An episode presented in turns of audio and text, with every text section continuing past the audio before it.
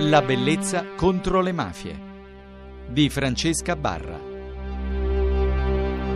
Ai nostri microfoni questa notte abbiamo avuto una segnalazione, per cui abbiamo subito voluto intervistare Simmaco Perillo, che è responsabile della cooperativa Al di là dei sogni. Ci hanno segnalato qualcosa che sta accadendo in Campania. Buonanotte, grazie per essere qui con noi. Che cosa sta accadendo ad alcune cooperative? In quest'ultimo periodo praticamente abbiamo avuto una serie di segnali preoccupanti qui in provincia di Caserta.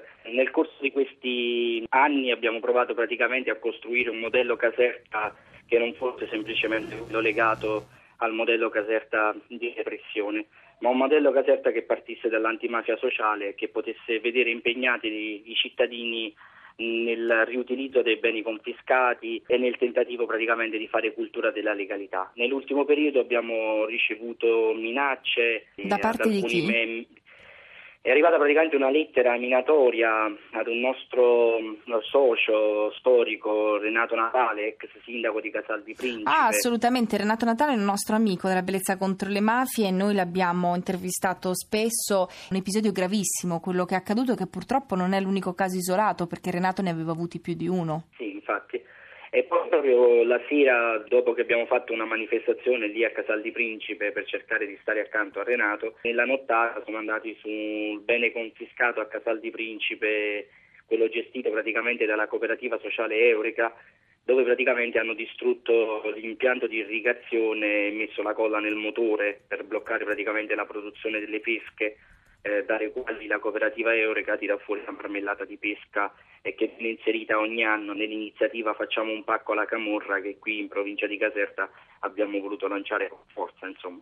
E chi può volere questo? Mi sembra che ci sia un ritorno per cercare di bloccare un po' la voglia dei cittadini che hanno capito che si può in qualche modo ribellarsi a questo sistema camorristico.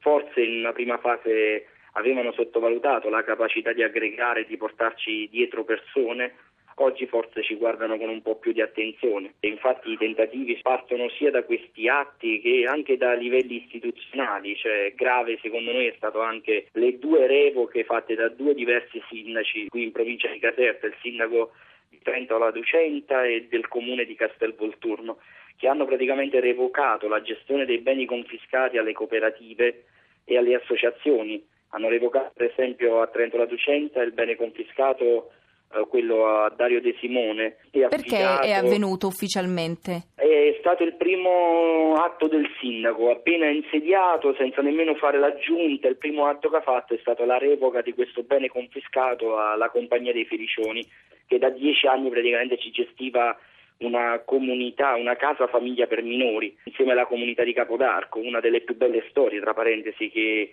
lega la gestione dei beni confiscati. Cioè, qual è la storia? E praticamente loro hanno avuto il coraggio già 10 anni fa di mettersi su questo bene confiscato, che questo Dario De Simone praticamente è stato lui stesso a confessare 99 omicidi, e da lì dentro praticamente hanno ripreso bambini che erano praticamente stati allontanati dai nuclei familiari per questioni di abbandono, di abuso sessuale, di violenza. Hanno lavorato egregiamente sul territorio, sono riconosciuti come una buona prassi. Quindi vedere questa revoca fa male un po' a tutti, sia ai bambini che oggi ci abitano ancora dentro, che poi a tutte le associazioni e alle cooperative che in questi anni si sono impegnate. Quindi la revoca è avvenuta a? La revoca è avvenuta per il bene confiscato a Trentola Ducenta, confiscato a Dario De Simone. Ecco, così abbiamo dato le informazioni, perché purtroppo il problema qual è? Che quando non si conoscono certi luoghi e certe storie, poi queste notizie rischiano di essere sottovalutate. Certamente.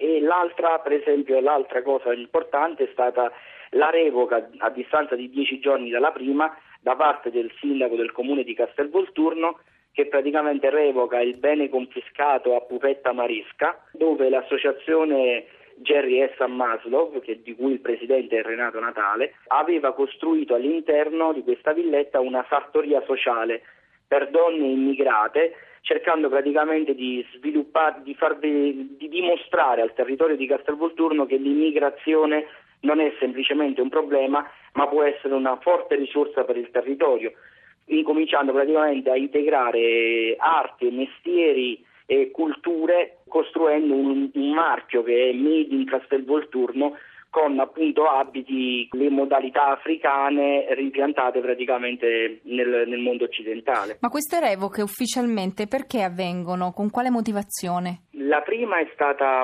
praticamente la possibilità che scadeva il contratto di comodato d'uso gratuito, sì.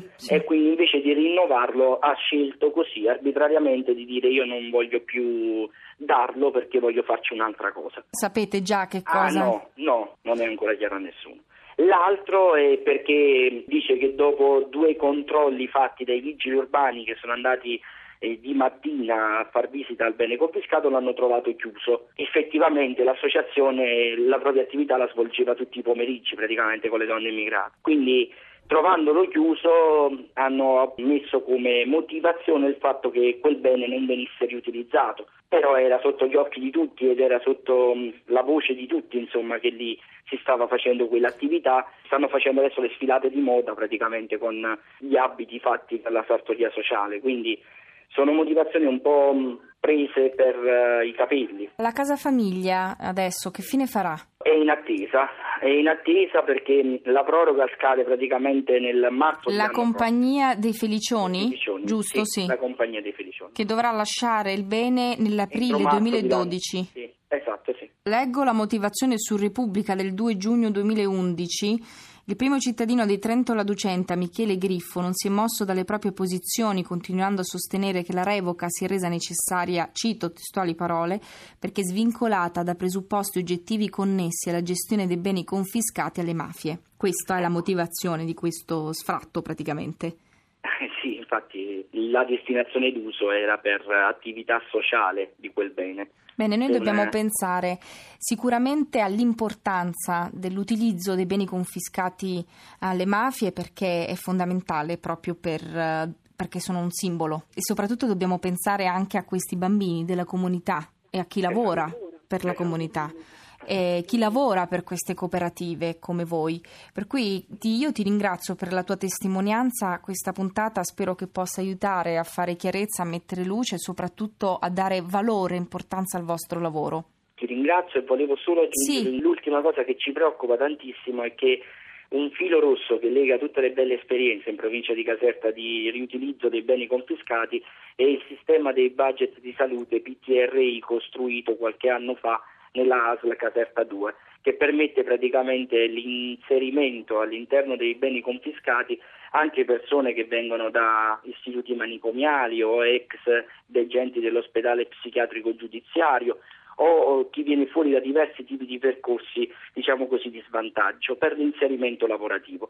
Questo modello all'improvviso viene messo completamente in discussione dalla nostra azienda sanitaria, e nonostante venga dimostrato ampiamente il risparmio economico che questo modello permette all'azienda sanitaria, all'improvviso si vuole chiudere questa possibilità, tagliando praticamente la possibilità e la forza che le cooperative hanno avuto per stare all'interno dei beni confiscati. Io ti ringrazio Simmaco, abbiamo avuto quindi ai nostri microfoni Simmaco Perillo, lo ricordo. Vi ringrazio di cuore e arrivederci. Grazie. Io ringrazio voi, scriveteci, partecipate nel nostro gruppo di Facebook La Bellezza contro le Mafie, l'indirizzo di posta elettronica labellezzacontrolemafie@rai.it, e se volete potrete scaricare le puntate sul podcast del sito di Radio Rai 1. Buonanotte.